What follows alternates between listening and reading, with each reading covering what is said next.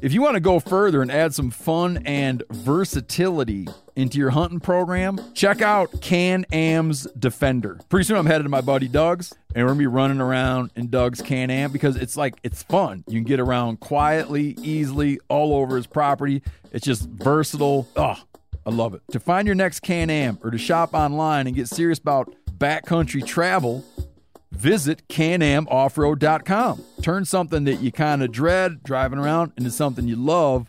Visit canamoffroad.com. In every pair of Tecovas boots, you can expect handmade quality, first wear comfort, and timeless Western style. Tecovas boots are always made from premium bovine and exotic leathers. And with occasional resoling, they're going to last you a lifetime. The best way to shop for boots is at your local Tacova store, where you'll be greeted by the smell of fresh leather and a friendly smile and lots of help. You got to go. Visit Tecovas. You go to tecovas.com. That's T E C O V A S.com. And don't go gently, y'all. I'm sure a lot of you guys remember the old ceremonial hunting tradition of eating the heart out of the first animal you kill.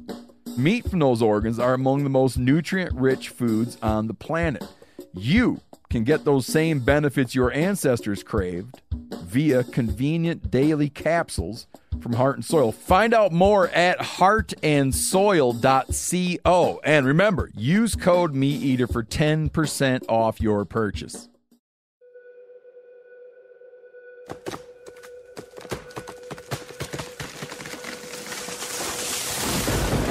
This is the Meat Eater podcast coming at you shirtless, severely bug bitten, and in my case, underwearless. Hunt, the Meat Eater podcast. You can't predict anything. Presented by OnX Hunt, creators of the most comprehensive digital mapping system for hunters. Download the Hunt app from the iTunes or Google Play Store. Know where you stand with OnX. What you're about to hear is a visit. Me, the Latvian Eagle, Spencer Neuharth, the Flip Flop Flesher, our beloved producer Corinne Schneider, visiting a man in Three Forks, Montana known as the Antler Man. He has a collection of 16,000 antlers arranged in a barn with an artist's eye for symmetry and design, combined with a genius sense for what's weird and interesting. The guy has never bought an antler. He found most of the stuff in the collection himself or traded antlers that he found for peculiar oddities that others had that he just had to have for his own. Walking into the door literally changed my life. It changed how I think about art, obsession, big bucks, wildlife, and compulsion. So come along with us. Walk into Jim's Horn House in Three Forks, Montana. Get your life changed.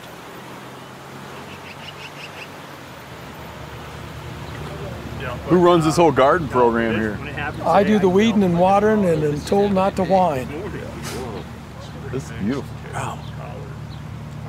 That's a raspberry patch or Yeah, that, he's not going to have any raspberries. And no offense, you don't have deer come in here and have at it? We try to share. Seriously. In the garden, I try to raise enough for the rabbits that are come in, and if the deer come in, they and they really don't. If they can select, they don't bother much. Jim, do you have a hunting background? Yeah, I mean, I was born and raised. Because that's how you got interested in antlers is hunting, right? I mean, most people, that's no, how it goes. I got interested in antlers out of boredom 16,000. and counting. Were you you shed hunting this year or you retired from shed hunting? Oh Lord, no. This year I had some problems with my feet and I didn't get out near as much as I wanted to. But yeah, I was out. But I'm the last guy out. I don't go in the snow and I don't go in the cold. Because why? Because it's Because I don't cold? like the snow and I don't like the cold. And I'm afraid if there's snow on the ground, I'm going to miss something. Yeah. And I realize. So you're not out there chasing elk around with one antler trying to get them to knock the other one off. Oh, yeah. Oh, you do do that. No, but I've Heard, heard about, about, that. that. I don't go to the game ranges. Uh, that's not what it is for me. And when I was in high school, I had a friend, and him and I would do a little bit together. And then my brother and I went one time, and we had to go to Colorado because he didn't want to show me where his spots were in Montana, and I didn't want to show him where my spots were. So we went to Colorado and shed hunted for a week. He collected antlers for, he made a living out of it three years. But if he found anything odd or he'd keep it to the side, and then for my birthday or Christmas, he'd give me a odd antler that he picked up. Mm-hmm. And then I sold the ones to help put my daughter through college. Yeah, I was reading about that. You sold 2,000 antlers to put your kids through college. 1,500 deer and probably around 700 elk for our sheds. Yeah, To help them. How old are you now? Seven, I'll be 72 in July. Looking good for 72, man. Not as good as I'd like to. Really? what line of work were you in, you know, I was, as a professional or a career I person? a, I was a plant control operator. I sat in front of a, well, years ago I sat in front of a huge panel that had all the directions of where the talc was ground and all that stuff. I got you. And then the last 20 years I spent sitting in front of a screen and did the same thing. So no, I didn't do anything too physical. Yeah. Built up a lot of energy sitting there. Well, not only that, I worked shift work, which uh, which was wonderful. I worked straight graveyard for two years, and then I'd and I'd get off at eight o'clock in the morning, and I'd drive out on the hills and go shed hunting. All right, let's continue our tour. We can go in the horn shed if you. Yeah. Yeah, back this way. Yeah, but stuff. Call it the Horn Shed. Well, I can explain that. I had uh, my brother-in-law, my wife's brother. Uh, he was an alcoholic, and he finally died of alcoholism. But he made me a sign to hang on the door of the shed, and you'll see it when you go in. It said Horn Shed. And personally, I think the sign is tacky, and I think the name is tacky. But my I don't think it's tacky. My brother-in-law made it for me, so it's a What did he drink? hard liquor. Hard liquor. I don't drink. Never have. Never smoked, never chewed. Oh, Horn House. I remember when those photos were in Bugle magazine.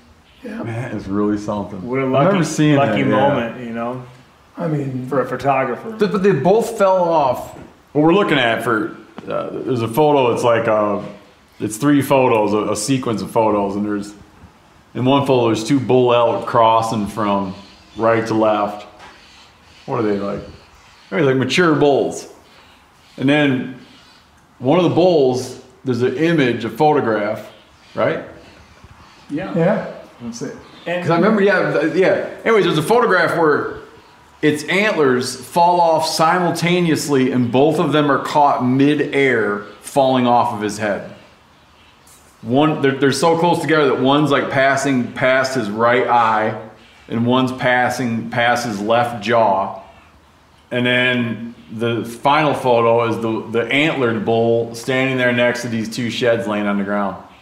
If I remember correctly, didn't I think the photographer said that the bull actually spun a 360 to shake him off? So Oh, really? Okay. Yeah. I wouldn't be surprised. Because he's in kind of a weird position, like uh, like he's you know wanting to do it. I've seen a whitetail pick up a hind leg and kick an antler off once. No, really? That's the only time I've ever.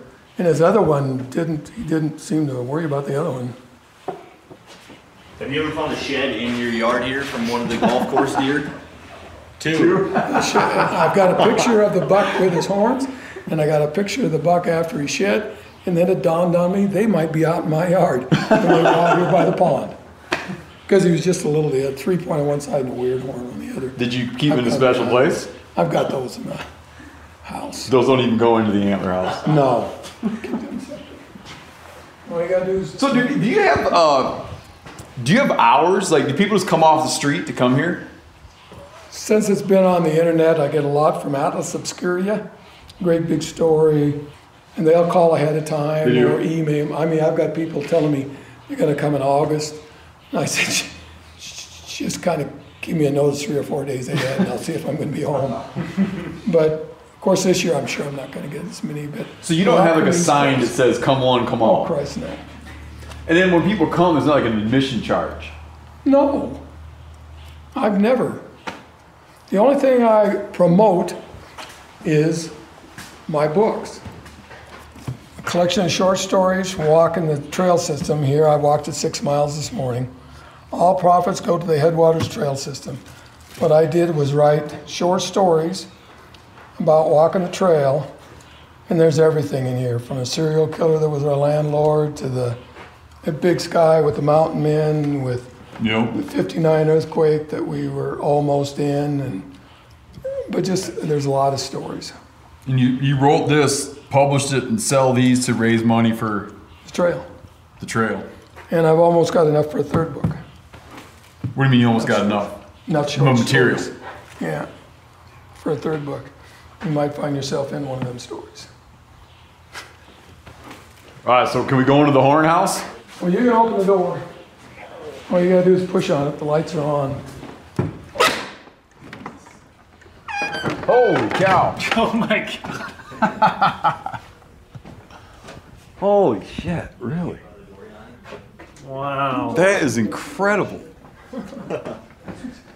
Wow. I, I mean, like even seen the pictures, you're not prepared. No. That is unbelievable. I actually thought it would take more space to, to house 16,000 look how antlers. densely packed these things are. Yeah, these are all Yeah, well, fresh sheds. obviously, This gotta is do, incredible. You know what I didn't expect is like the smell. It's like a really satisfying antler smell. Seriously? No, I think so. This is unbelievable. Hey, Phil the engineer here. You have to see this room for yourselves. Go to Jim's own gallery on his website at antlerman.com, the Meat Eater Instagram account, Steve's Instagram account where he posted a walkthrough video, and the Meat Eater Facebook page. I'm at a, help me out. I'm at a loss. To, kind we just went, we walked into a barn. What's the, what are the dimensions of this place? Uh, it's 30 by 6, 64 by 30, 64 long, 30 wide. Okay, so there's a center island, runs the length of the barn, and it is encased. How long is this center island? 40 some feet long. Uh, encased in antlers. And then the whole periphery around it is like a, a bench runs around the whole room, also encased in antlers with a lot of like nice specimens put out for display. And then the walls, ceilings, beams.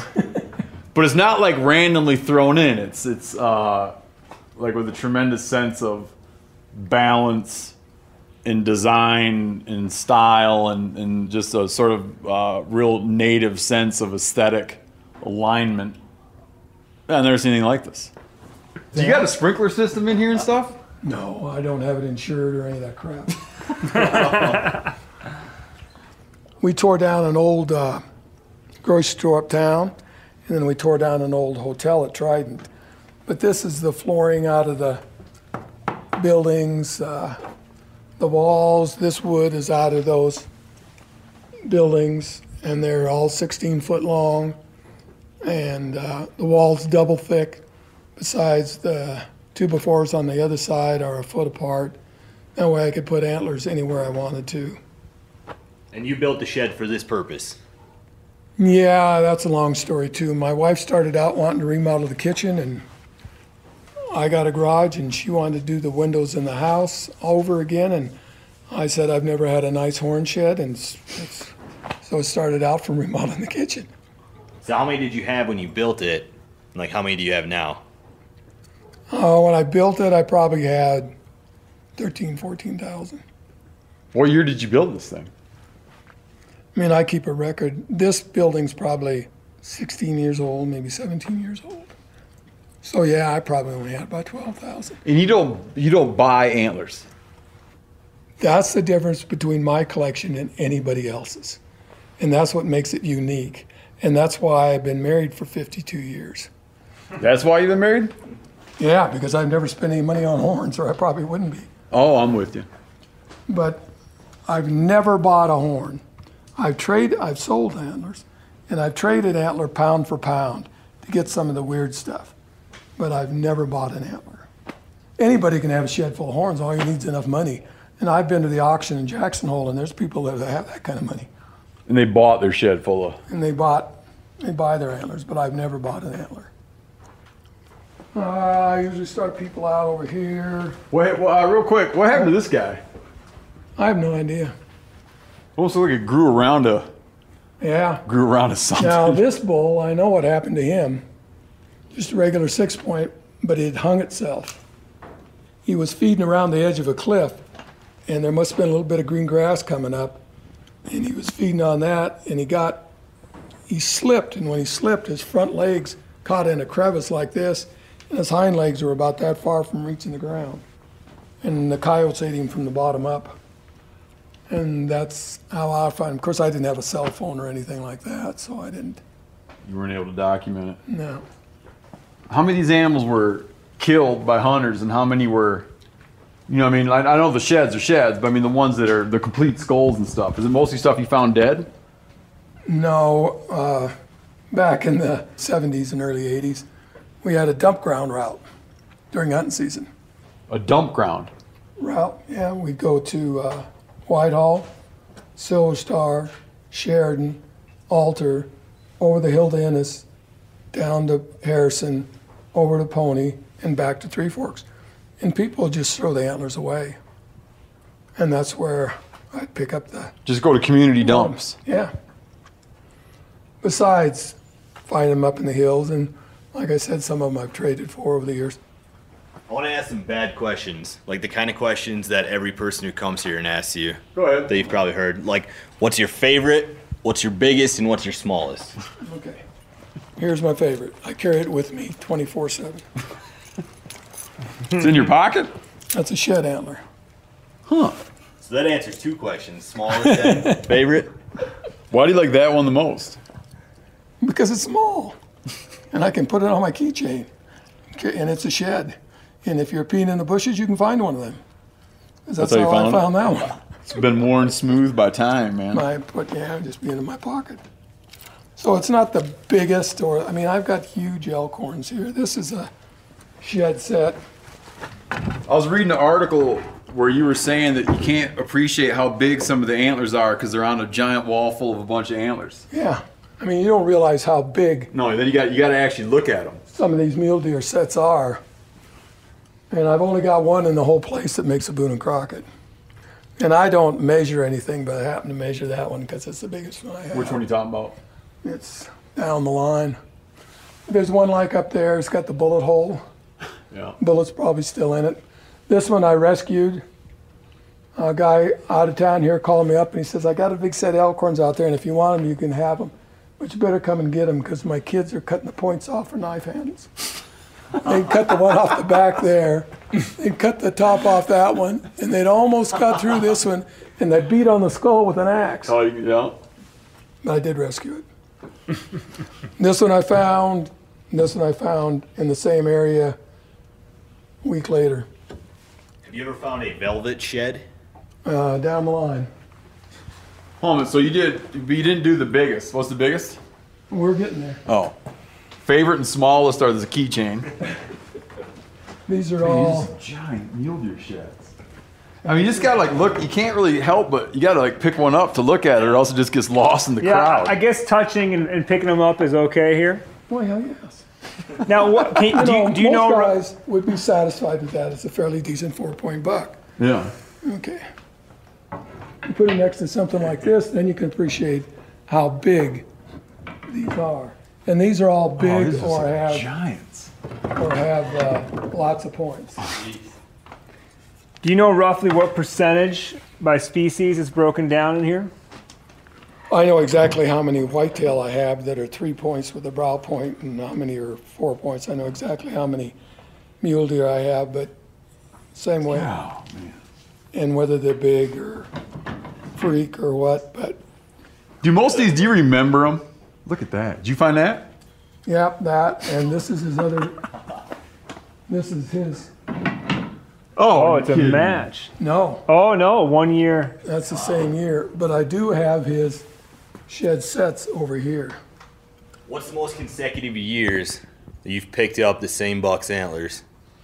It's down the line here. Hold on. So you think this, this, this is the same? This is the same deer? Is this early? Yeah, the early same buck. Spencer? They were found within 100 yards of one another. I bet you everybody tells you this. I'm just going to tell you that you, like, not for the show or anything, I think you are making a huge mistake to not have a sprinkler system and, an alarm system and shit. That's the other thing. People ask me, what's going to happen to all this when you die? I don't give a shit. I'll be dead. Seriously. I hope you change your mind, man. Um, uh, don't worry. My the only thing I've told my daughters, I hope they don't turn into chandeliers and dog chews and salt shakers. This is a cool find here, yeah. That'd be the devil time. Fine. So he'd been laying for a long time. He's laying in my freaking brother's flower bed until I talked him out of it for about 10 years. He said, A friend give me that. And I told him I wouldn't give it away. Finally, he gave it to me. Besides going to the right spot, okay, is there a thing that you think makes a good antler hunter besides the area? Like, are you seeing the ground in a way that, do you feel that you're seeing things that other people are walking past? Okay. I looked you up a little bit. Okay. You've got this 80 20 theory. Yeah. Okay. I'm a 20. Oh, I'm trying to think what my 80 20 theory is. 80 20 on where to look for sheds. No, that's not That's me. Mark Kenyon. That's Mark Kenyon. But Oh, that one was of our his- guys. It was yeah. in your. Bro- po- po- Yep, no, yep, yep, yep, yep. Okay. And uh, The 80-20 thing is that 80% of the sheds are found on 20% of the earth. I right? understand how that works. I I was just telling our podcast people. Oh yeah, he's talking to that microphone, not you. All right, so yeah, Mark Kenyon, who likes to shed. He likes to shed. I'm an incidental shed hunter. I pick them up when I'm doing other stuff. I understand. Yeah, I mean, I But- during hunting season, I usually don't get to shoot anything because I'm packing too many freaking horns. Besi- uh, let, let's say you had three things. You had the the sort of meta area, right? Like the region, like such and such valley. Okay, the meta area. Then you had the sort of micro area, meaning that hillside or that brush patch. But once you're in the micro area, the like the specific search area, do you feel that there's something that sets you apart with how you look at the ground? Like, do you see things that do you feel that a hundred people have looked at but they didn't notice? Two years ago, I was walking into an area that I look for sheds on, and I'm walking in on the trail. And hunters go in there back and forth. Uh, I'd been through it the year before, coming out. This time I happened to go up a little bit above the trail, like from here across to that. And I'm walking along and I look down, and then there's this huge six point elkhorn from last year. It's laying tines down in the sagebrush. All these people had walked within 10 feet of it and never saw it. Because it looked like a sagebrush log. Looked like a like a branch of a sagebrush because the tines it were turned down. white. I mean, it was a huge six point elkhorn. Yeah. Just happened to be laying. Uh, I had another incident not too many years ago.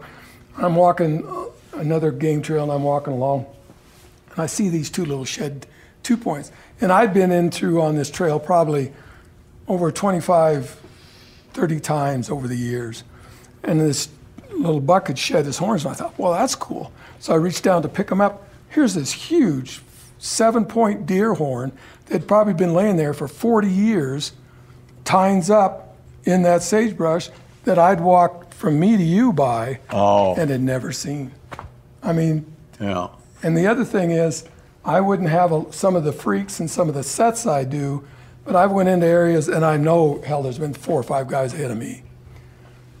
But I'll, I'll crawl down into a hole or a brush patch or down into a canyon, and I might find an old buck or an old bull that's, that's died. I'll go over and hunt the north sides on certain ti winters because if it's a light snowfall and uh, they shed late, they're going to be on that side to stay cool. I mean, to me, it makes a lot of difference in the weather. So, like I said, by the time I go, all the south slopes and tops of ridges has been covered. talking about like seeing things that you've looked at a hundred times. I got a friend out in Miles City who was a coyote hunter. He says his whole life he's been sitting against this same rock wall in this little kind of an indent in the rock wall, calling coyotes. He comes in, he kind of backs in and sits down, calls coyotes and leaves his whole life. He said one day he realized he got too old and he couldn't rise up like he normally does. So he had to spin around to put his hand to climb up the other way and spins around. There's a Ice Age Folsom Point. Huh. He said, I've been sitting on that thing for 40 years. and I never had to stick my face back in there to look. Those are those are some of the things that happen. And what I find now that I'm older is I move slower, so I see more. Yeah. You can explain that to me and feel them. They're really light. Huh. Oh, yeah, look at that. Yeah, I mean a lot lighter than you would think they would. So I'm thinking he was in the velvet. It never got. Something happened, and they just kind of drooped, and then they hardened up. Yeah, it's like we're holding an antler, a, deer antler, that looks like. It looks, you know, it's kind of like a what would have been a three point, you know, six point buck, Eastern count, but it looks like it just kind of one day melted, started to melt and then stopped melting, and, and when you pick it up, it's really weirdly light, like it doesn't have the density. Yeah, it's like the tips melted away. This is the same buck five years on one side, three years on the other. Same buck, five years on one side, four years on the other. So you found the same buck shed five years in a row. Look at them, man. Yep. How close were they to each other? They were in the same general area. Did you find multiple ones and that got you started? Did you find one one year, find one the next year, find one the next year? Pretty much. Yeah, just kept going back. Yeah. He surprisingly like didn't grow as much as you'd expect for like looking at a buck's five Yeah. years worth of. No, you expect Yes. them to grow like just like this exponential growth year Yeah. to year, but this thing is very similar. If you look at that one on the back that has that little Yeah. point down at the bottom, Oh yeah. That's four years in a row, and he started getting big towards the end. Huh. This buck here, three years on one, three years on both sides. He stayed virtually. This is a little bigger, but virtually the same. Yeah, did not change much. That's, I mean, it's incredible that you have like an intimacy with a single animal year after over year. that such a long period of time. And then a lot of people say, "Well, how do you know?" And I can tell just by looking at them. I mean, it's obvious to me. And then this is genetics. I found these on a ridge, two point, four point. Same ridge. I found his sheds from the year before, No. two point, four point. On the same ridge, I found these. Holy cow. These are shed the same year these are. That's his offspring. Two point, four point. Really, all on the same ridge.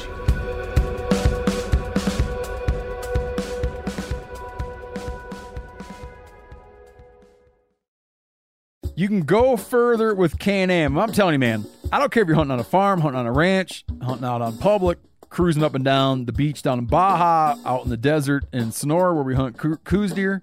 Riding in a Can-Am is just funner than riding a vehicle.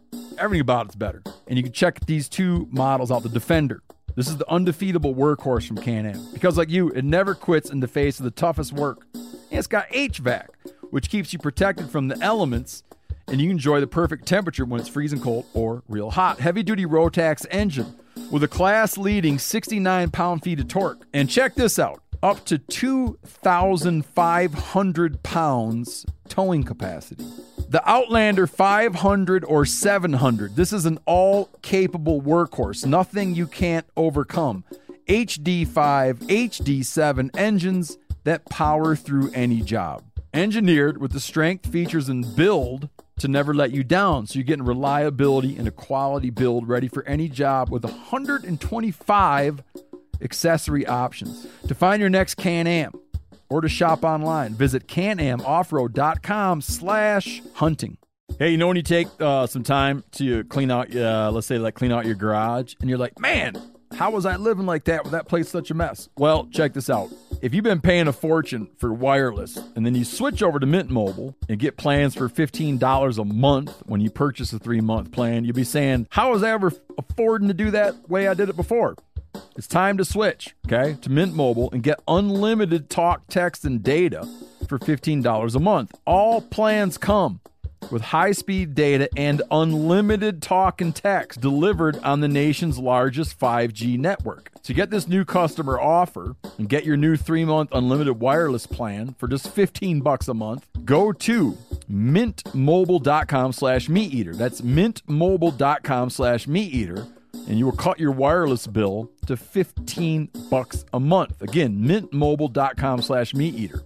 It's a $45 upfront payment required, which is the equivalent to $15 per month. New customers on first three month plan only. Speed slower above 40 gigabytes on unlimited plan. Additional taxes, fees, and restrictions apply. See Mint Mobile for details. Get incredible deals on premium cuts from Butcher Box. Do you like free protein for a whole year?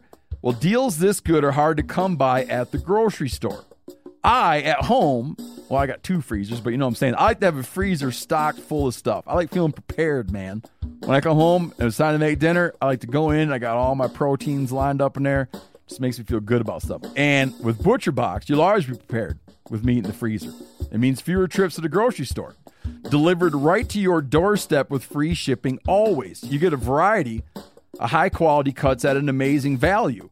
You'll get exclusive deals as a member too. Sign up at butcherbox.com slash meat eater and get our special deal. ButcherBox is offering our listeners a free for a year offer plus an additional $20 off. Choose salmon, chicken breast, or steak tips free and every order for a year. So every box you get has that in it free for a year. Sign up today at butcherbox.com slash meat eater. Make sure you use code meat eater to choose your free for a year offer plus $20 off your first order. What question are we up to or to the moose? No, uh, Steve. Oh no, you still got to show us the biggest. The, the Oh, we haven't got to the biggest yet. Well, these are all elk that broke their skulls and broke their antlers. And Snapping off from fighting. how often do you find a drop or find a shed, get interested in it? What's the most energy you ever put into finding the match? Like you just knew it had to be somewhere. Three years. And I never find the other side. Oh, really? Three Yep, years. three years. Wow. It's like you just wanted to find the other one but couldn't find it. Yeah, I mean, I found a shed, actually two years on a moose shed. When I find a shed, then I start making a circle, like from me to you. And then I just keep going out, and I just keep going out, and I just keep going out. Sometimes I find more sheds that way. Well, what was the uh, probably a little bit hard to answer? What's the farthest you ever found? The farthest distance that ever separated a matching A set. Matching set that I knew were matching. I would say on Egan Mountain, probably, well, three miles, He covered They that were distance apart. before he dropped his other one. where he dropped his other one. Oh then- wow! That bull there got a thumb on this side. It's not broke. It's flat on the top. And there's a hole about that big around that goes down into his skull. You think that was bullet hole? No, No. I think that's the way it grew. So one big, nice, thick, heavy five-point antler, and then one thing like one antler the size of your thumb, with a hole down through it.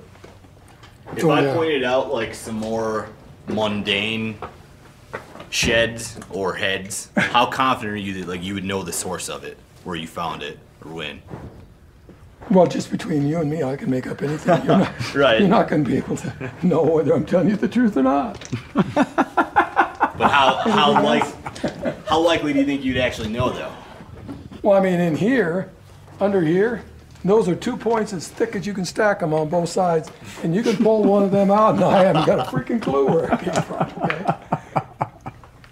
But anything that's odd or different uh-huh. or that I associate with a Sure. certain day or something, yes, I can.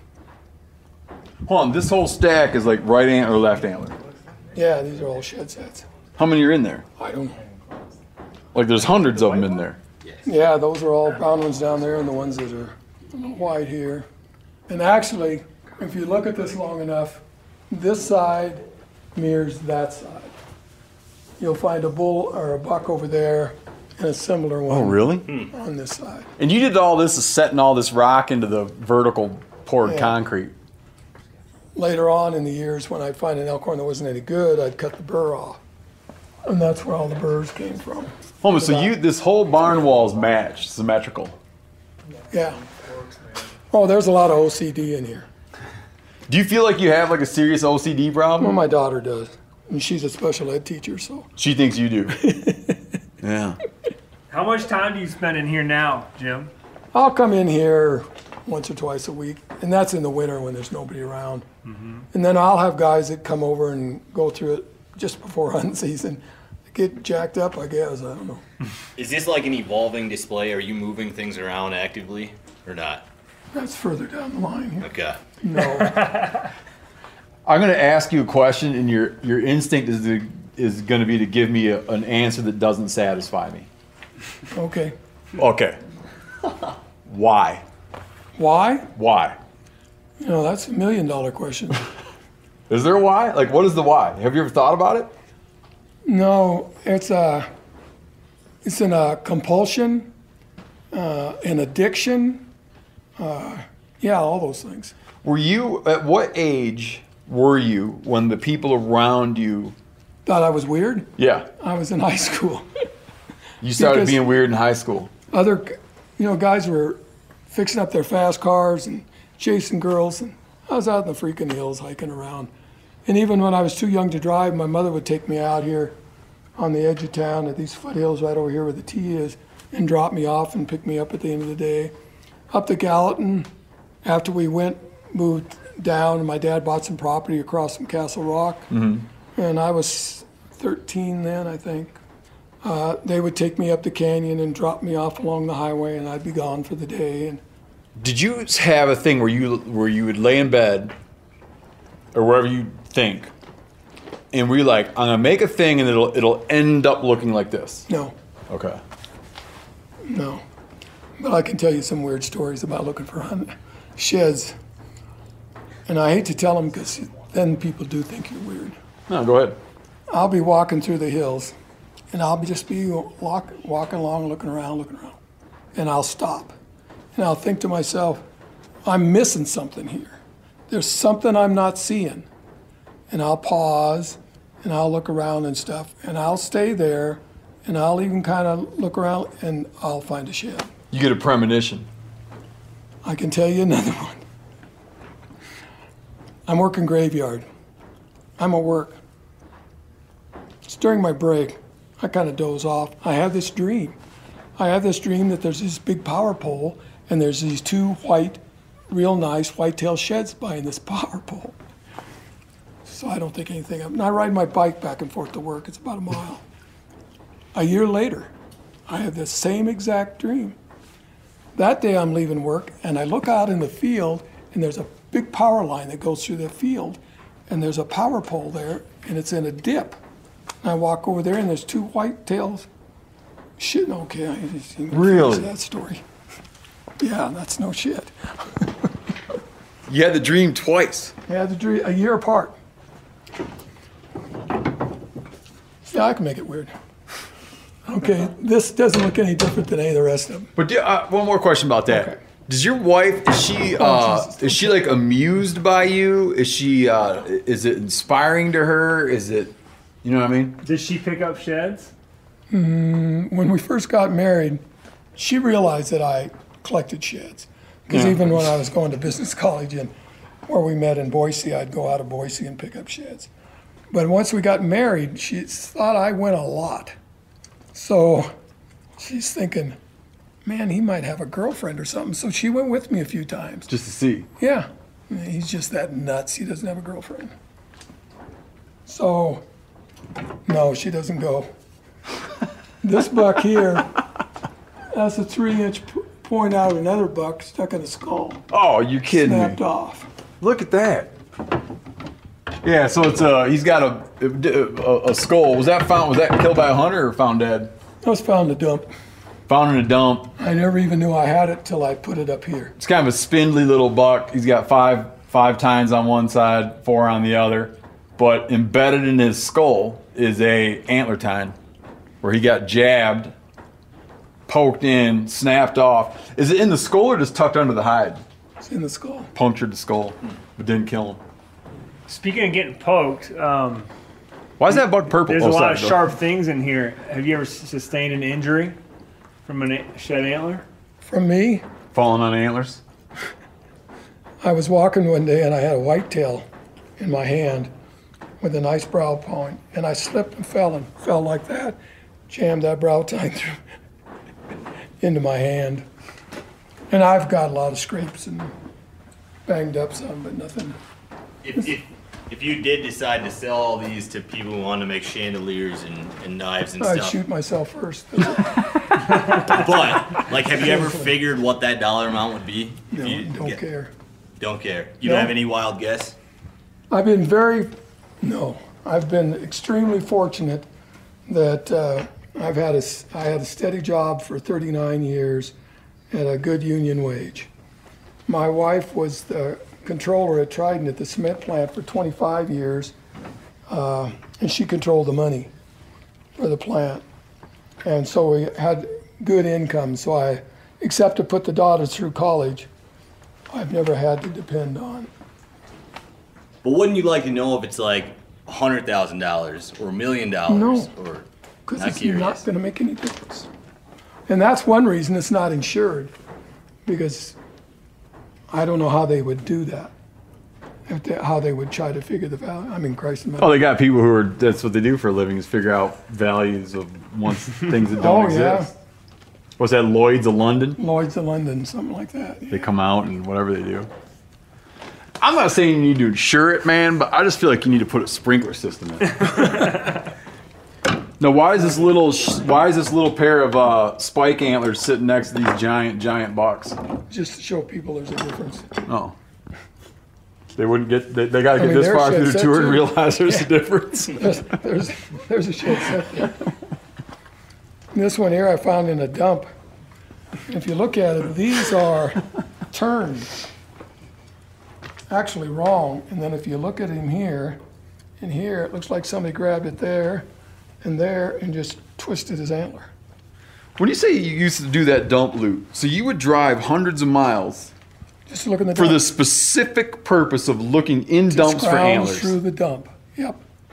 My three daughters can tell you horror stories about being parked at the Alder dump and having a picnic while their dad was down scrounging through the dump looking for antlers. Yes. what other good stuff would you find in the dump besides antlers? No, antlers was. I found my daughter a pair of shoes one time. Just never know. Does she know that's where they came from? She doesn't now. Studies in the Yellowstone show that elk have started holding their antlers longer since wolves were introduced. Have I you read that. noticed around here that like elk shed later because they have to use them as weapons against wolves, or haven't you noticed any difference? I, like I said, I think it depends a lot on nutrition in the winter. Yeah, I have a hard time with what you're saying, land? Spencer, because I feel like it takes so thousands of years to drive that kind of evolutionary change, man. I didn't do the study. I'm telling you what, I think it was Montana State did. this is your little study you did. No. He published it on his blog. It's peer reviewed. It's peer reviewed because he had his cousin read it. I guess it's possible, but uh, No, my cousin reviewed it. But you haven't noticed. No, because wolves aren't a problem around here. I mean, there's a few wolves, but people don't realize how many freaking deer and elk mountain lion kill That's right. and how many mountain lions there are. I Do you got a- find a lot of heads that you that were covered up like mountain lion kills? Uh, grizzly bears cover mountain lion, hang them up in a freaking tree. You found where mountain lions hung a deer in a tree? Oh yeah. Huh. Yep. This is the biggest. Uh, the mule, heaviest mule deer, probably. Yeah. Damn. Some porcupine gnawing on them. Yeah, and they've been laying there a year when I found them. That's something. That is really something. Are you ever stunned where you find like a whitetail shed where it shouldn't be, or an elk shed where it shouldn't be? Three years ago, I was uh, not too far out of town, and I was up in some cliffs. And like I said, I'm the last guy there, so I'm looking everywhere. And I get up in these cliffs, and I think, you know, the way the winter was, maybe there'll be a big buck that shed his horns up in there. So I'm crawling around in the cliffs to find this great big fresh moose horn. Oh yeah. And I'm a long ways from anywhere there should be a moose. And I looked for three days, and I never found the other side. Hmm. We've had something similar hunting sheep, Dall sheep. to find moose shed antlers. So he's up there in the winter, late winter, but you're so far up, like you're up in the glaciers, where there's no even willow around. And you were like, how in the world? Like, Yeah, what was why? he doing? You know, Why they just go up, up, up, up, up. Yeah. It's hard to picture that he would even, you know, survive. And on whitetail, I mean, I was in high school. There was there was never any whitetail in this area. I never saw a whitetail. A friend of mine up to Madison shot a whitetail. I think I was a senior, but we never whitetails never come in until 70s mm-hmm. around here. Have you ever seen another shed like this, or is this the only? One? That's cool. Oh, That's wild. What the hell happened to that? off- That's cut off a set. That's what I Yeah, it's like a buck that, I don't know. It's like a, a four ahead. point buck. Describe that, Spencer. A Spencer. four point buck has another four point bug growing out of its main beam after the G3. You familiar with what a homunculus is? it's like a little man that lives in your body. it's like he's got a. I don't, I don't know how to explain that. That's wild. Well, no, they have a term for it in elk when you see that kind of like, um, what is it? It's, it's almost, it almost looks like flames coming off the back of a bull's antlers. That's got a term? Yeah, there's a, I know what you're talking about. There's Yeah. a term. Like a whole it. series of like, it looks like a moose's brow tine points. Yeah, just yeah, but these That are is these are not short little bumps. These are No. all three, four inch tines. That seems so rare. There's probably not even a name for it. You could Look just at that. You could just coin the term whatever I you could just want. make something up. Yeah. It's like a rib cage coming off of a. Yeah. Do you ever think about doing it? No, I don't think it's smart. I was gonna give you a design tip, where you make a separate building with just the real weird shit in it. So then you come in here and you're like, whoa, and then you go in there and it's all the weird stuff. But that's probably wouldn't be a very good idea. I think it'd kind of ruin it. I like to mix them up. Oh, there you go. Yeah, I've been that. So here we're looking at a bullet. What the hell's he got going on? He got into a fence. No, it's a telephone wire. Oh, he's got a phone wire. Oh, I see. Then he shed his antlers, Yeah. bound together by the phone wire. But if you look at it, Can I pick this up? yeah, look at all the places that it's broke. So he got in that and wound and wound and wound. and wound. that stuff. And finally broke free. And then, I mean, the antlers weren't any good. I passed it up a couple of years in a row. What do you mean you passed it up? Well, because the antlers aren't any good. Hold a you saw this and didn't want it? I said I passed it up a couple, and then it dawned on me that, you know, that's kind of neat. How often do you leave sheds laying? Well, if they're all chewed up, I don't. If I'm fairly close to the truck, I might drag one back and I can. But why out we, in the air. you? How would you see that and not think that that was like It took me two years. to occur to you that you liked it? that, that it was unique. This is a bull that took me two years to find the other side. And I actually saw this bull and he was pure white. And you found the match. And this was Oh, his antlers. and it didn't disappoint. And I saw him when he had his antlers. And then I found one, and then a year later, I finally found the other side. You've got to be the single person on this planet who has such a intimate relationship with their, with this hundred kind of square mile area. Yep. and I tell everybody probably, oh, I don't know, 80 to 85% of my collection come within a 100 mile radius of Three Forks. I've been to Colorado, I've been to the eastern part of the state, a little bit of Idaho, but most of them right around here. And we used to have the giant herds out of the Yellowstone and the Gallatin. Mm-hmm. I never did get over in Tom Miner or the Livingston, never did get over there. There was too much around here. Everybody says, oh, you went to the park. I didn't have to go to the park. I've been along the edge of the Came park. to you, yeah. Yeah, I never, I mean, hell, they all come down. And you want to see the biggest? Yes. Oh, finally, Spencer. Holy Oh. shit. 10 points and 16 pounds. So that's a 10 point, 16 pound. I'm beat up white elk. You could call that a double main beam, probably. Yeah. Whoa. 16 pound antler. I mean, I read about these guys that are finding these 20 pound antlers, but I've found over 2,000 elk horns and I don't have a one that weighs 20 pounds. Hmm. 16's the biggest. And maybe when it was fresh or something, it might have been, Oh, this is considerably dry, yeah. yeah, might have been a pound or two more, but just never have. Man, look at that. And you'd think a kid had been smart enough to look for the other side, wouldn't you? You found that when you were young? I was just so excited that I ran all the way back to the highway to show my dad when he come to pick me up.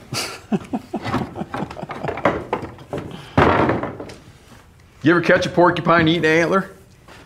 I, I've got a friend that looks for antlers and he shoots every freaking porcupine he finds. Save the antlers. And I've never, I talk, I went up in the trees, I talked to him. I don't have any animosity. There's enough antlers out there for this. My elephant man, Do you use binoculars when you're shed hunting? no. I do have a, and my brother, he's one of these guys that gets up on a knob and he's just glass and everything. And I don't. I have a spotting scope, a little monocular. If I see something, I'll look at it and see if that's what it is, but I don't glass. I zigzag. You zigzag? I zigzag. How tight's your zig from your zag? It depends on what I'm finding. It can be three feet apart, or it can be 10. So if you're looking through like a thicket or sagebrush or something, you're doing very tight. Yep. Yep. Um, this is probably the most points I have. And this is the one I spent three years looking for the other side. Oh, you never found it? Never found it. How many points is that? I think there's 13 or something. 13, I guess. And I, when I count points, I don't count the brow tines. Yeah, but if you're just counting up the points, I mean, why not? Why? I mean, at a point, it's just a. I mean, at a point, it's a point. Yeah, I mean, all this other stuff's a point. That's a point. So you counted that up and didn't count that. that's right. What I would say, that's the 13, and what I write is with. If it has a brow tine, I put a with, but I don't count the point. Do you have like? Yeah, you realize that they like. uh That is longer than some of these, yes. okay. You said you write it down. Do you have like this documented somewhere? Like Oh, yeah. every antler you have? You do. Yes, Huh, I can show you that. You keep a logbook? Oh, yeah, I keep a journal ever since 1969 of everywhere I've been, what I found that day, what I saw that day. I keep a strict record of, like, that bunk and this bunk, these are all shed sets. Have And local biologists like ever shown interest in No. your stuff? No. Think Tourists. about turning that journal into a book. Well, then everybody would know where I go. Yeah, I guess that's Yeah, yeah, that's a good point. Like your times of shed hunter.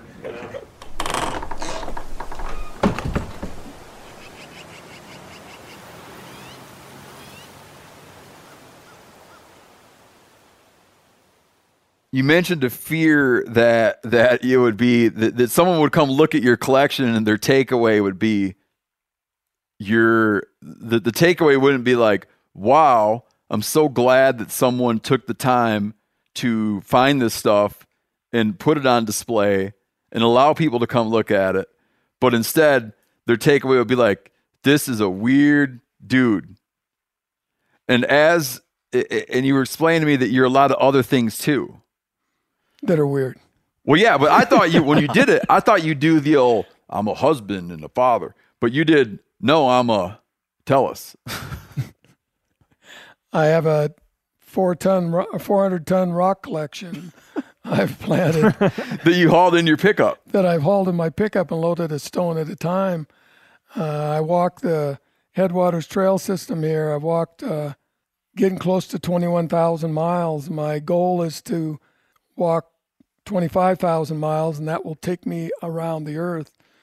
I've uh, ridden an exercise bike and never left my uh, bedroom, and I've rode it around the world twice. 50,000 miles. Do you keep track of the miles that you put in um, picking up shed antlers? It's in my journal. yes. I keep track of the hour. Well, not really the miles. I keep track of the hours that I've spent. Roughly how many have you logged? I have never added them up. You don't have any guess? Thousands, I'm sure. Oh yeah. Not really. What uh I get the sense from you talking to you, like because you know, well, let me ask you this first. How many people come in and say the things I was saying about fire systems and insurance and alarms? I've had people ask about the alarms. You're the first one on the fire system. but I've had others on uh, insurance.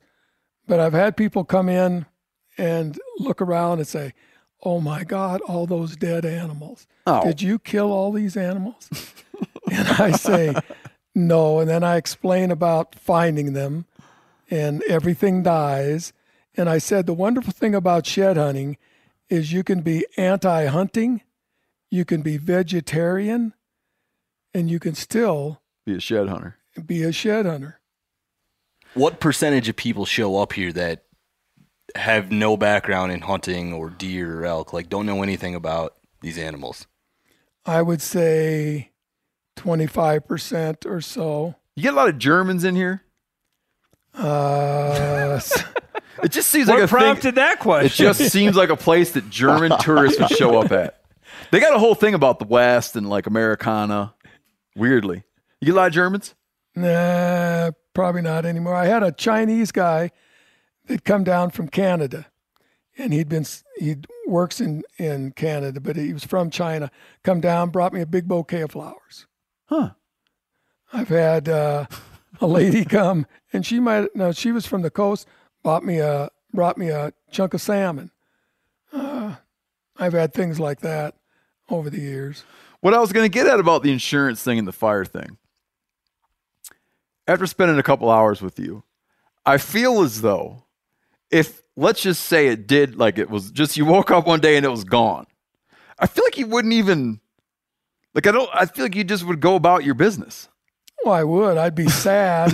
and to tell you the truth, about twice a year or three times a year, I have a dream that I go out there and part of the antlers are gone. Somebody stripped the walls and hauled them off. And I've had antlers stole from me before. I had uh, I had a shed over here where I had that. That's before I had the, built this shed, and I had 28 uh, elk sets. Two of them were Boone and Crockett that were stole. Really? They should pass a special law that if anyone ever messes with any of this stuff, it's automatic capital punishment. Well, it was interesting Like about a special law applicable to this property. the odd thing about the when they stole the antlers, there was a lot of it going on because that's when the prices first started to Yeah, go yeah. up. So there was a lot of it going on. So the cops come to me and they said, "Would you donate some antlers for a sting operation?" And I said, "No problem." And this went on for a couple of months, and uh, nobody ever they put them somewhere. I don't know. Anyway, they finally brought them back to me, but they never found the guy that stole the people that stole mine. So my brother was in California. My brother comes back from California, and he he knows that these antlers have been stolen, and he says, "I'll find out." He went uptown to the bar, and three hours later, he come back and told me the three guys that stole them. Did you get them back? no, but we paid him a visit. But they were gone already. They sold them. Oh, they'd been gone. They had, they had already made it to Korea. Really? Sold them to a buyer in Gardiner.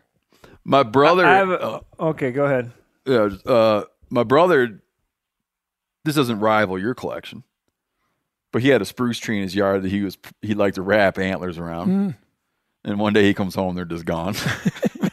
so, you know, and another buddy had a moose head, moose antlers, skull hanging above his garage door. Same time period. Ripped it off. You know, Yeah.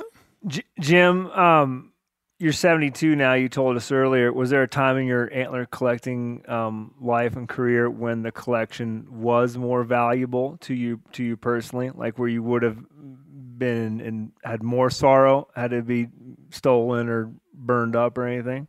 No, because I don't work that way. I don't I don't live in fear. It's not like I'm brave or anything, but I just don't look at things that way. I mean, I've got enough else. I mean, I've been so fortunate in my life uh, with my three daughters, uh, with the worthless son in laws, with the grandkids. I mean, I, I really have. And uh, so, no, I, I just, I don't look at life that way. But do you look at them just like they're material things? Yes. maybe you shouldn't really just place that much value on material things. Yeah. In a way, yeah. Nobody's offered to steal the rocks. I haven't any problem. Not one. When we were in the shed, you'd mentioned that hunting, antler hunting, saved your life. Yes. What was that story? Okay, I was. Uh, I knew I had a heart murmur, and actually, it kept. Oh, me, I was going to ask you about that. You got a big scar running down your chest there. Yeah, I'm a uh, member of the Zipper Club. and, I mean, that's what they call it. Anyway, I was. Uh, I knew I had a heart murmur. In fact, it kept me out of the Vietnam War. I flunked my draft, and uh, but I played football in high school and things like that. But anyway, I was actually in the hills just north of town here, and I was down in the bottom of a canyon. I was looking for sheds, and I'd had a good day, and I started up out of that canyon, and and I knew my wife, and this is before I didn't have a cell phone. I knew I she'd be worried because it was late, uh, and I was trying to, and I, man, I just I couldn't. I'd go for a ways, and I just drop, and I kept. Finally, I made it to the truck, and I got home and pulled into the garage there, and and opened the door, and literally fell out of the truck. I mean, I and she came out running out there, and I said, I can't do this anymore. I just I have got no energy.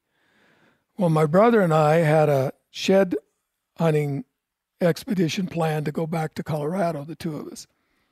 And it was about a week away. So I thought, I'm going to go into the, I think I got some kind of an pneumonia. So I'm going to go and get a physical. So I went into the doctor and got a physical. And, and she says, I want to take an x ray of your heart. I said, fine. So I went in there and uh, she come out a few minutes later and she says, that's the biggest heart I've ever seen. You're like, oh, thank you. and, and so being the smart ass, I said, I'm a big hearted guy. And she didn't think that was funny at all, not even a little bit. And she said, no. She said, there's, so she sent me to the specialist in Bozeman. Uh, he said, your aorta is uh, letting blood back into your heart. He says, your, your aorta, or the valve is, he says, your aorta is aneurysed. He said, it should be about this, uh, I think three something, and he says yours is seven, and it should it could burst at any minute. So I had open heart surgery two weeks later, and uh, in that time between my having the heart surgery, I wanted to walk the trail, and nobody would let me. You had to take some time off. Cut into your mileage count. Cut into my mileage count, and within I was in the hospital for five days. Two days after I got out of the hospital, I walked the trail five miles. A week later, I was back up to six miles.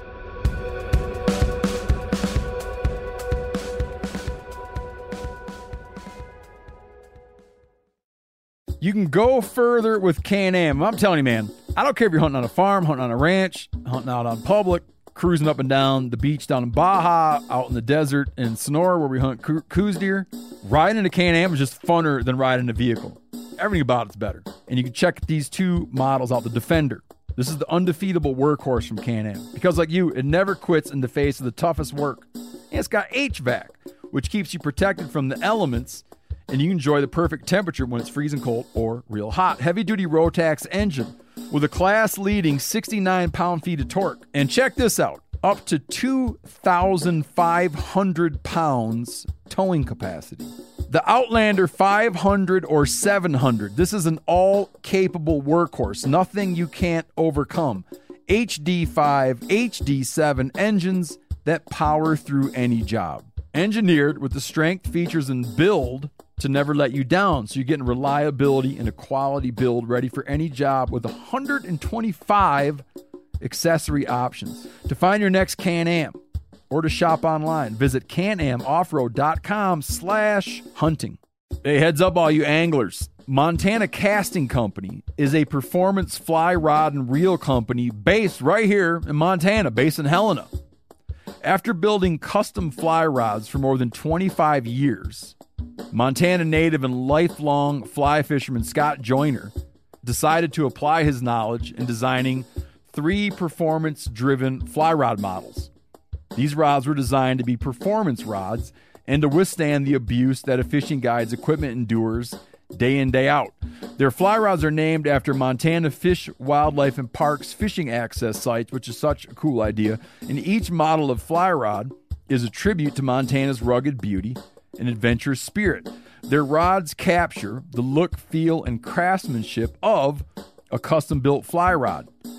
Montana Casting Company fly rods have been developed to achieve the perfect balance of performance, durability, and legacy quality craftsmanship. Head to montanacastingco.com and use code MeatEater20 at checkout for a one-time 20% off discount.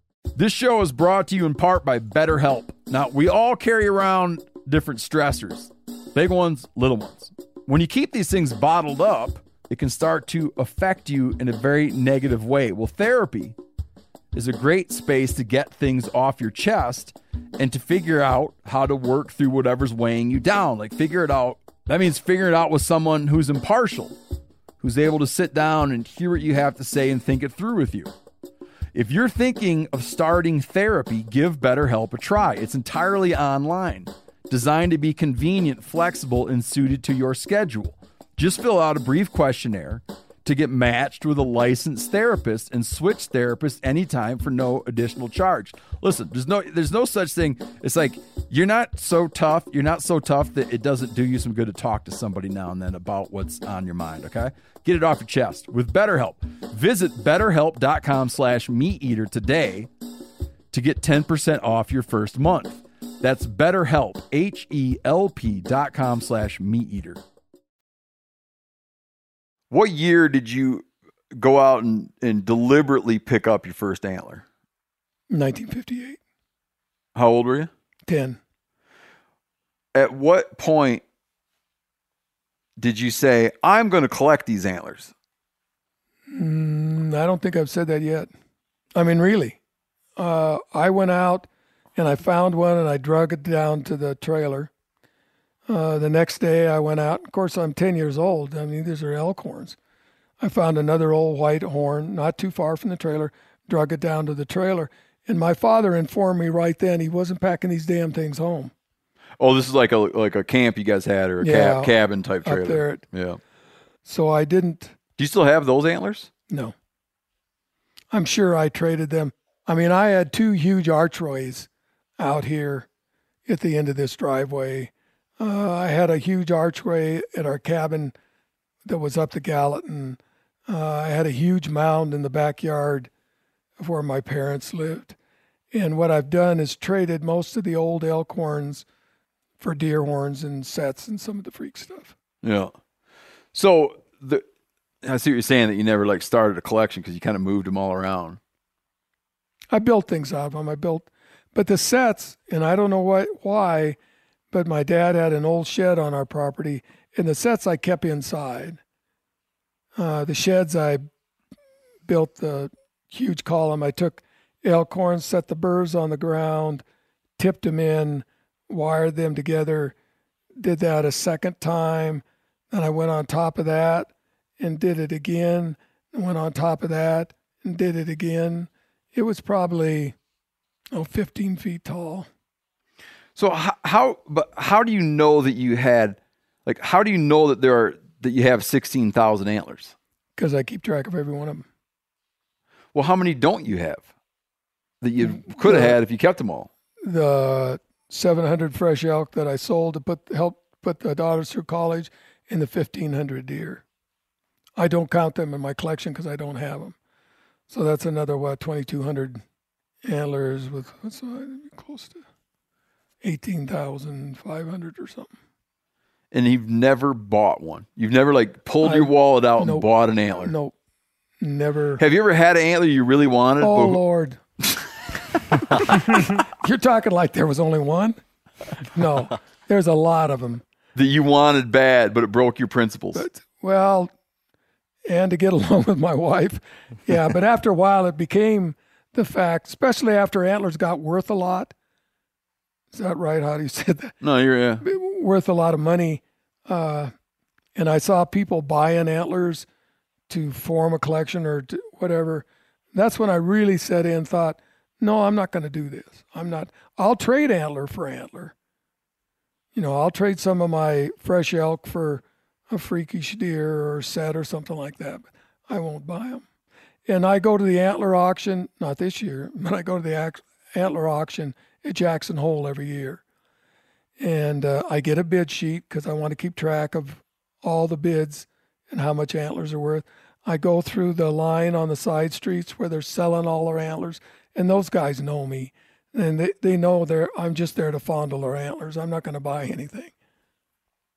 You express that like all these antlers, uh, they're just material things. You try not to put too much value on them.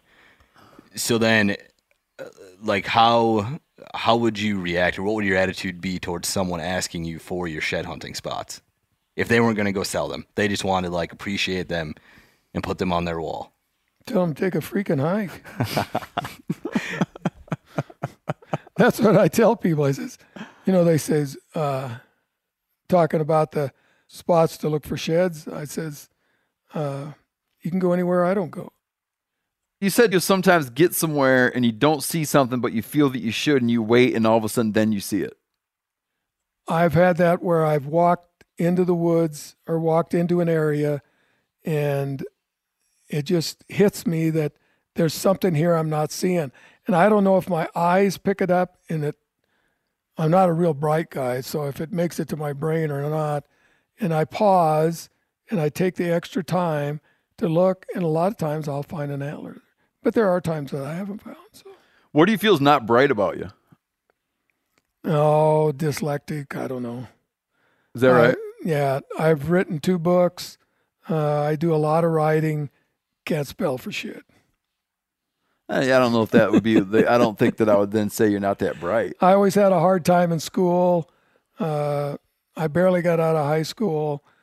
Uh, I had a football scholarship offered to me at Boise State. I tell people Boise State, they get real excited. But at the time, it was a two year college. But don't you feel rather than brightness, it's probably like um.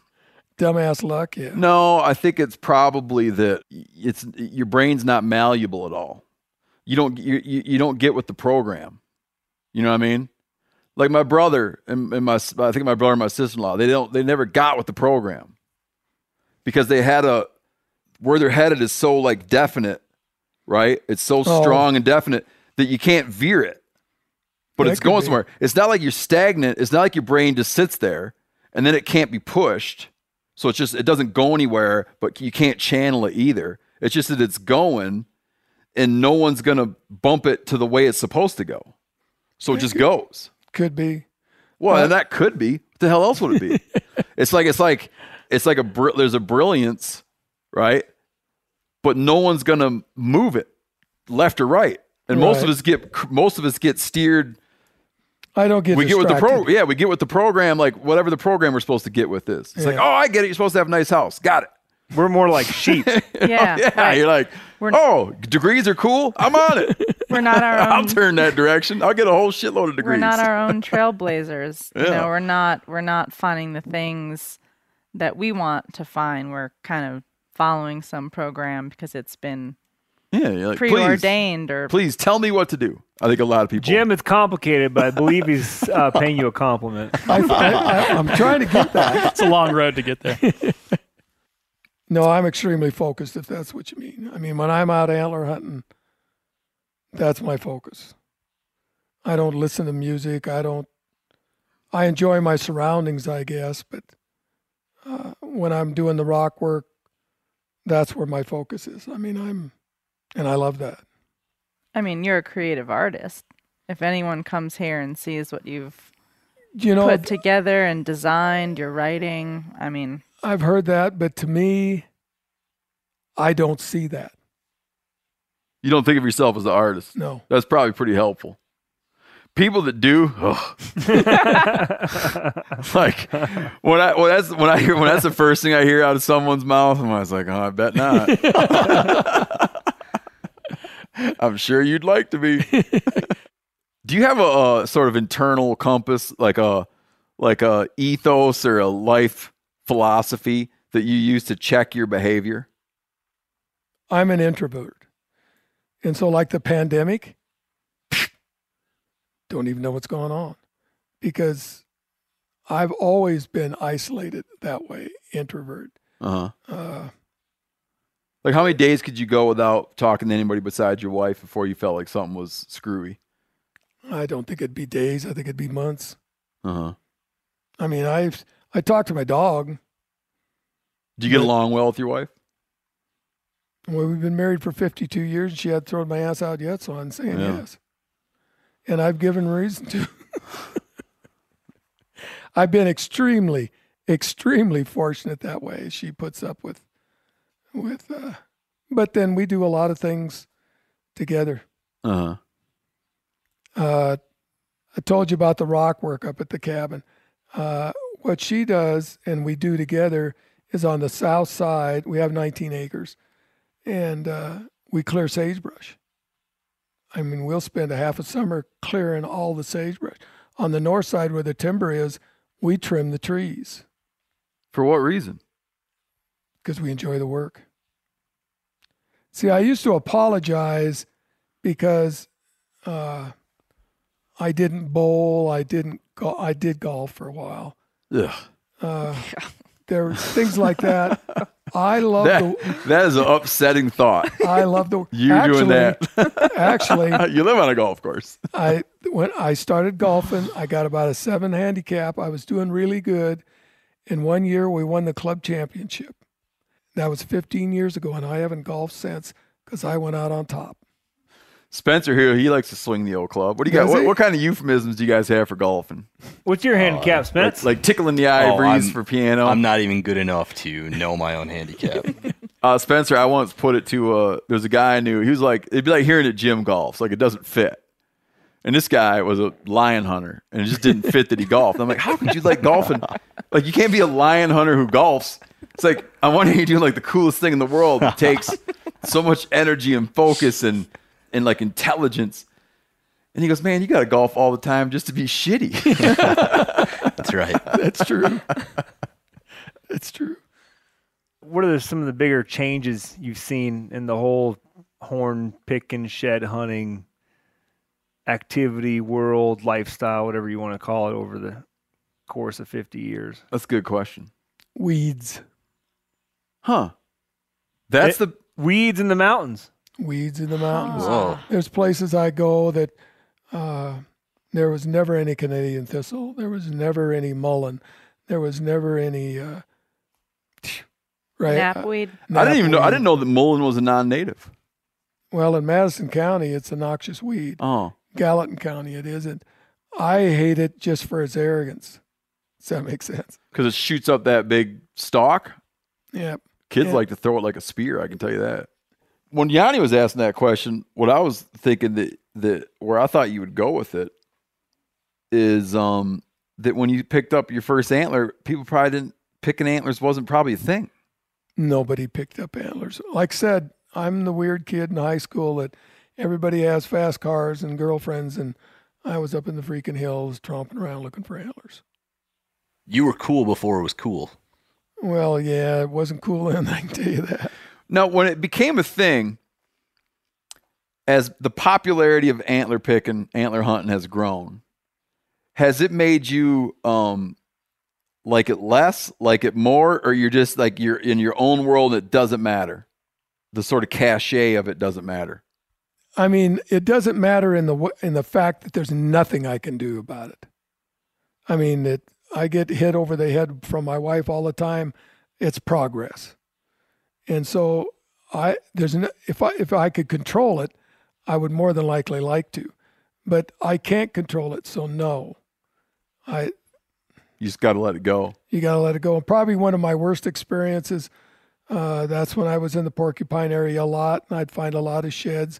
When I went in there and I found a camp, and that's go. Those guys were in there looking for antlers for the money, and I found where they had camped and the stuff they discarded, and and uh, that's when I realized, man, this has all changed because the money has taken over, and it's not for the joy of finding antlers or anything like that. It's it's for the money.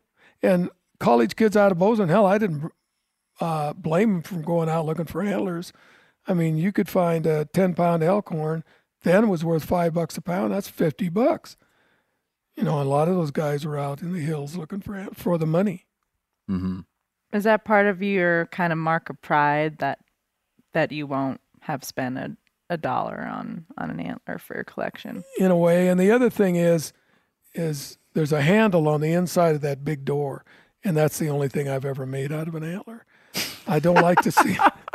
I don't like to see them cut up. Chandeliers are a wonderful thing, but you go to Famous Dave's, you see all them fancy hand- chandeliers. They're all rosin. They're not. Yeah.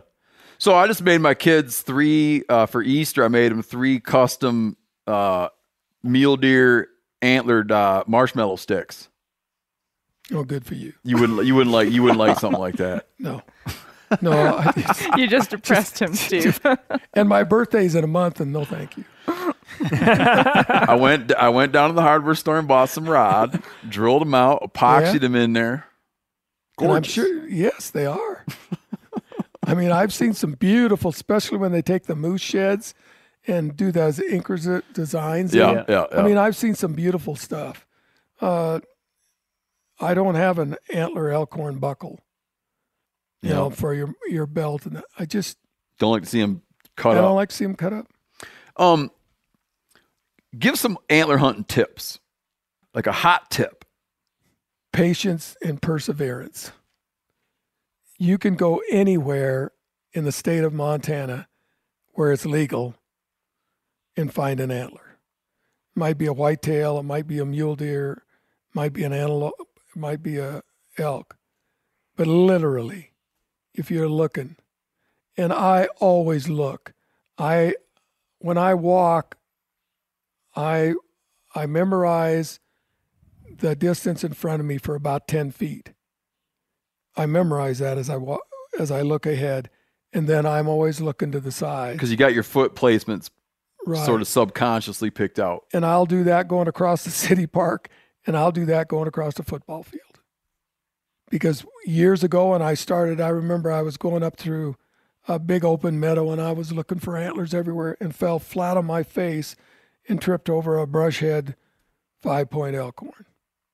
So now I study the ground, and then I memorize it, and then I look to the sides as I go. I'm always torn um, as a person interested in antlers and artifacts and old bones and whatnot, but also interested in spot and game. I'm always torn because there's like two kinds of people, three kinds. It's people that don't see anything, and then there's like your far lookers and close lookers. And I'm very torn between being a far looker and a close looker. you know, it's like, See, hunting, I love to uh, mule deer hunt, but I don't even know if I'd shoot one anymore. I never liked to elk hunt, but we lived on elk, so I always hunted them. But the animal, I guess, is not that important to me. I mean, like anybody, I like to see a huge bull or a huge buck or whatever, and I love to see the animals in the yard and all that. But uh, I guess my reverence is for the antler, not for the animal. hmm. What does it represent for you?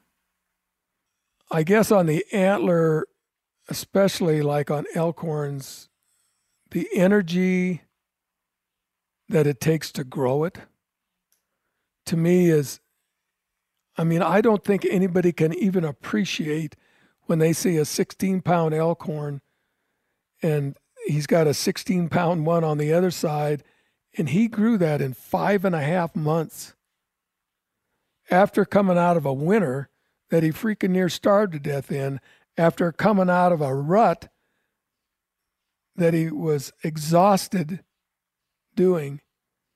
I mean, to me, it's just utterly amazing. I can understand why an old elk's nine years old and dead. taxing life. Yeah, I mean it's it's just got to be a rat race all the time. I mean, just and then to I can't imagine the amount of nutrition or energy to grow. I mean, be like you and me growing two legs in five and a half months every year. Mm-hmm. It's just it's amazing. A thing you said earlier that, that I thought was interesting. Is I asked you why, like the big why, right? Like, why in the hell would you? I mean, that's, we're, we're focused on we're focused on in our conversation. We're focused on finding them, but to me, the the energy put into the display you've built, Oh, which is which is like I, I would regard it as um. This is going to sound hype, hyperbolic, but I don't think it is. I would regard it as sort of like one of the most like kind of staggering um like pieces of art I've ever seen. I, I'm not joking. No, but what's funny about that, and I think I have one of the guy's book, but there was a guy from Bozeman that wrote a book about all the oddities in Montana. I mean, I can't even remember some of it, but there were all kinds of oddities that he went around the state and wrote a book. Yeah, but I'm not comfortable with Okay. calling it an oddity. But then he wrote a second book and went around the state and found, you know, I'm not in either one of them. Is that right?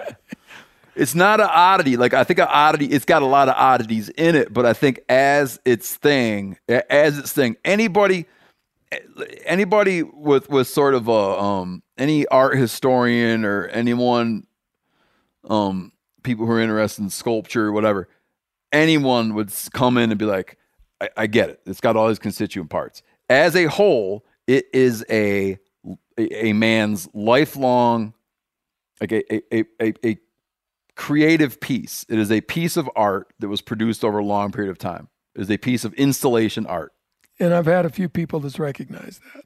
So when I asked you like the big why, it's funny that you um, are self-aware enough or whatever, where you said it's a compulsion, and Yeah. that you don't dress up the compulsion as something else. That you just recognize it like you have a compulsion. Yes. I like stuff to be neat in my house, and I've only recently begun to say uh, organized. You know, Yeah. I've recently been to say like, yes, I recognize it as a problem, but it's not one I care to fix, and I would like the people around me to conform to it. Well, that's why my wife and I get along so well.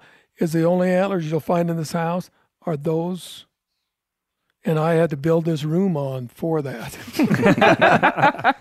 there, there are no antlers in that part of the house. Do you look at other people with extreme collections and find them weird? Like if somebody collected uh, sports cards or shot glasses or vinyl records, like would you get it, or would you be Oh, like I that's think- that's strange? No, I would, I would, I mean, I look at it as everybody collects something. I mean, my, my wife collects Danielle Steel books. Uh, we have a bulldog uh, collection that we've put together ourselves, but everybody collects something. So, are you? Um, would you go out of your way to go see a um shot glass collection? No, So you don't like collections for the sake of collections. I had an aunt, and that's where I get my collecting from, who collected rocks. Uh, she collected uh, Kleenex boxes. She collected all kinds of things. She had a, I've, in fact, I've got it. She's got a matchbooks collection that I've put in a 55 gallon drum and filled it. So she, but she never took care of her collections. She had an elephant. She never enshrined them. No, she, yeah, I guess you could say that. she had an elephant collection. Uh, probably had 500 different kinds of elephants, uh, figurines and stuff like that. Uh, most of them were broken, and I guess that's where I make sure I take care of my collection. But I think there's something to be said for walking tens of thousands of miles on trails and just being no. out in the. I'll correct you there. Oh, I don't go any freaking trail. oh, sorry, I'm separating the trail. The trail's here. Right, no, right. no. Going When to the woods. Yeah, No, when Yeah. I go out in the woods, I don't follow any trails. right. You just bushwhack. I just zigzag. I cover an area. I don't. I might get on a deer trail or something a little bit, but I don't. I don't do trails. But there's something to be said for going into the woods and being out in the middle of nowhere and collecting, working to collect your to amass your collection. And the the other thing that I'm thankful in a way for my wife is receptive to is I've always gone alone. And that was long before there were cell phones or anything like that. I mean, And uh, Do you still now travel and look for sheds in, in Grizz country alone? yeah. and I've had a couple of grizz encounters, so that were extremely scary. But I was never. I guess I can tell you one of them. I was, and this was up in the Gallatin again. I've got a really nice, huge pack of elk horns. I probably got 15 or 20 on my back, but and I'm coming out. But that's not enough. There's one little spot in there where I wanted to go up, and there was kind of a pocket back in there, and I wanted to go in and check it out, see if there was anything there. So I got this big old pack on my back, and I'm going through these trees, and I get back into this spot, and there's a spot pretty near as big as this room that looks like somebody raked it with a garden rake. And right in the center is a cow elk head. And I think to myself, that's a grizzly hmm. cache. So I took off and I headed down out and I had to go across the creek. And the creek was high and really flowing. But there was these three logs. So I get up on the logs and the water's kind of splashing up on the bottom one. I get up on the logs and I hear the grizzly roar. So I turn around to look and I'm kind of walking backwards and I slip and I fall backwards with the pack on my back Oh, between the two logs. And I'm pinned there. I mean, I can't, the straps are around, I can't move. And I hear him roar again and he's closer. He's coming, he's following me. And I lay there and this is the God's honest truth. I cried because I knew he was coming up on, and I was, I, I was dead. There was nothing I could do. And I was laying there and I laid there and I laid there and nothing happened and nothing happened. And finally I noticed that I had my hunting knife on my, in a scabbard and I could get it with the two fingers. And I could, when I got it out, I could cut that one strap. So then I freed myself and I got, and I still never heard the bear. So then a normal person would have just headed out of the country. Not me. I packed the horns on across the creek, fixed the strap, put the pack back on, and headed out. Wow. I don't think I've heard the roar of a grizzly. Yeah. Oh, Lord. like the Just. and you could tell that do the noise. I can't do the noise. Let's do an approximation of the noise. I'll tell you what's scarier than that is mountain lion. And I've had them follow me and heard them. I was, this was when I was a kid. I was up Dry Creek out of Townsend and I was fishing. And I was so concentrated on my fishing, I didn't even know it got dark and the moon come up. my parents, they were just going nuts. They were driving up and down the road, a hollering. And I could hear this one mountain lion on one side screaming and a mountain lion on the other side screaming above me. And then your mom screaming And my mother was screaming. and then I've had mountain lion where I've known they're tracking me, where they're following me, but they've never. I've only ever seen two or three in my lifetime. So Mhm. You can go a long time between seeing them. yeah. And then it's usually just a flash. Any other follow up questions? I got mine answered. kind of concluding by backtracking, but it kind of there's like there's a magic in that room that pictures just don't it, they just don't do it justice. And you can call it art or OCD, and I think it's art by way of OCD. Um, but going back, Steve always likes to say that there's two t- two types of people or three types of people. I sent a picture to my wife. There's the there, there, there's people who think you can put everybody into two. Exactly. I sent a picture of the room to my wife, and uh, she said, "That's crazy. Is that even insurable?" so that was her first thought, and uh, I think you're one type of person, and she's the other. And I, uh, it's, uh, I think it's it's impressive, and it's it's it's magical. Yeah. Do you imagine um at this point you're 72? Do you imagine Well, I'll be. I got to make it there yet. It's almost 72? Yeah. Are you um do you imagine now like you've kind of you're you wrapped it up? No. Oh, okay. No, because I still enjoy doing it. Uh, like I said, I'm a little slower now. I'm going to try to be in a lot better shape, and I'll go with some in the fall. I'll be in a lot better shape next spring and get out and try to cover more country. So you think there's horn to be picked out there right now? Oh yes, yes, Just waiting for the fall. yes. When Just the tall laying gra- there. when the green grass, when the first frost comes and knocks the grass down, and the rattlesnakes will go off and do their business and leave me alone, then I'll Go out and pick it all up. Yep. Or I'll at least go around and look for some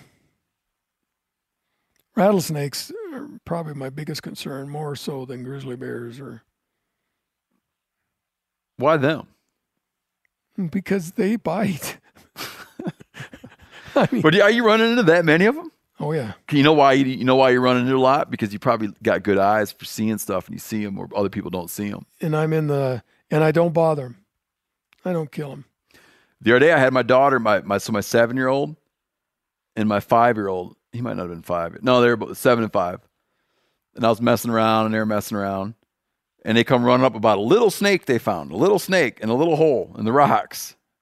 And this thing was like a rattlesnake like Dan, size of your wrist curled up in there. They said it was a little black and white one. And I looked at it, I was like, nothing little, nothing black and white. my oldest daughter tells the story that I was fishing down on the Missouri, and my and the kids were little, and my wife had them all spread out on a blanket, and I was fishing along the bank, and I scared this rattlesnake up, and he come up over the blanket, and she grabbed a kid in each hand and took off. well, there was still one on the blanket because we had three kids. says, "Mom left me." This uh this is like in my house I put my coolest things, my coolest fossils, antlers, uh pieces of petrified wood like on my fireplace mantle and, and my bookshelf and office desk, stuff like that. This has made me feel wildly inadequate. like there are thousands and thousands of things here, like literally thousands that would trump the coolest things that I have. Mm-hmm. So this is just like a, a wildly special place. I did find myself think, feeling a little emasculated Yeah. about my uh, pile of cool things. Yep. Like I I look now, I'm like, what's the point? oh yeah. See, that's the object of the shed, is, and that's why things are displayed because I'd seen so many piles in a in a uh, gr- corner of a garage or somebody's yard or whatever. So I wanted to make the effort to display them. Well, yeah, and it's not just So the can enjoy. overwhelming amount of antlers in there, which i- in of itself is powerful, but it's the yeah, it's the way that you have the the, the symmetry that doesn't even really reveal itself. But you can kind of Oh, there's a feel lot it when of you're in patterns. there. Okay, There's a lot of patterns. yeah. Oh, Spencer, you know, I keep forgetting to tell you. Um, Doug Dern was listening to a previous episode, and he was half listening, and he heard about rock picking, Oh yeah. He, and he messaged me. thought we were talking about going out into a farm field and gathering up the rocks. And he was very supportive of the conversation. Was, And was happy to hear that that was your, the, your background in rock picking, and then was dismayed to learn that you were doing recreational rock hounding. And he was like, never, ever, ever confuse rock picking with rock hounding. This is another another cut corn situation. All right, well, Jim, thank you very much for your time, man. This has been a great tour. Yeah, thanks for having us. Thanks I so much. enjoyed your company, and that's the idea of the horn shed house, whatever you want to call it, is people to come and enjoy it. And when we're home, if we're not up at our uh, cabin and stuff, when we're here, uh, and people get in touch with me, then I'm more than um, happy to take them to the collection. And how do you want to tell people now over the air how to get in touch with you, or should they just Google you? They can Google me. I'm You might get a few. He's got a website. What's your website address? antlerman.com. Okay. just go to antlerman.com and uh, get a hold of me, email from there. You know what my new life goal is? I'm going to find some kind of antler and I'm going to bring it over here and you're going to beg me for it. and then I'll give it to you. Okay. I don't know. I- what- I don't know what it's gonna be, but I'm gonna find something. It's gonna be something. It's gonna be an antler like with a grown around a human skull or something, I like to fondle them. and you're gonna be like, you're gonna br- try to break your rule to buy it, and I'll just be like, you can just have it, Jim. okay, thank you very much. Yes, thank you.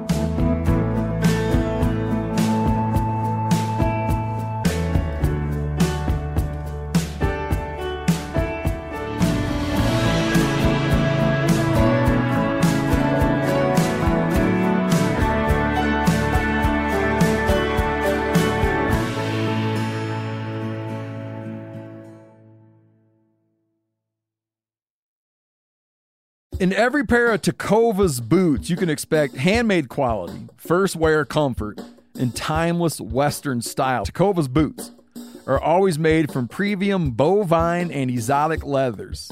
And with occasional resoling, they're going to last you a lifetime. The best way to shop for boots is at your local Tacova store, where you'll be greeted by the smell of fresh leather and a friendly smile and lots of help. You got to go. Visit Tecovas. You go to tecovas.com. That's T E C O V A S.com. And don't go gently, y'all. I'm sure a lot of you guys remember the old ceremonial hunting tradition of eating the heart out of the first animal you kill.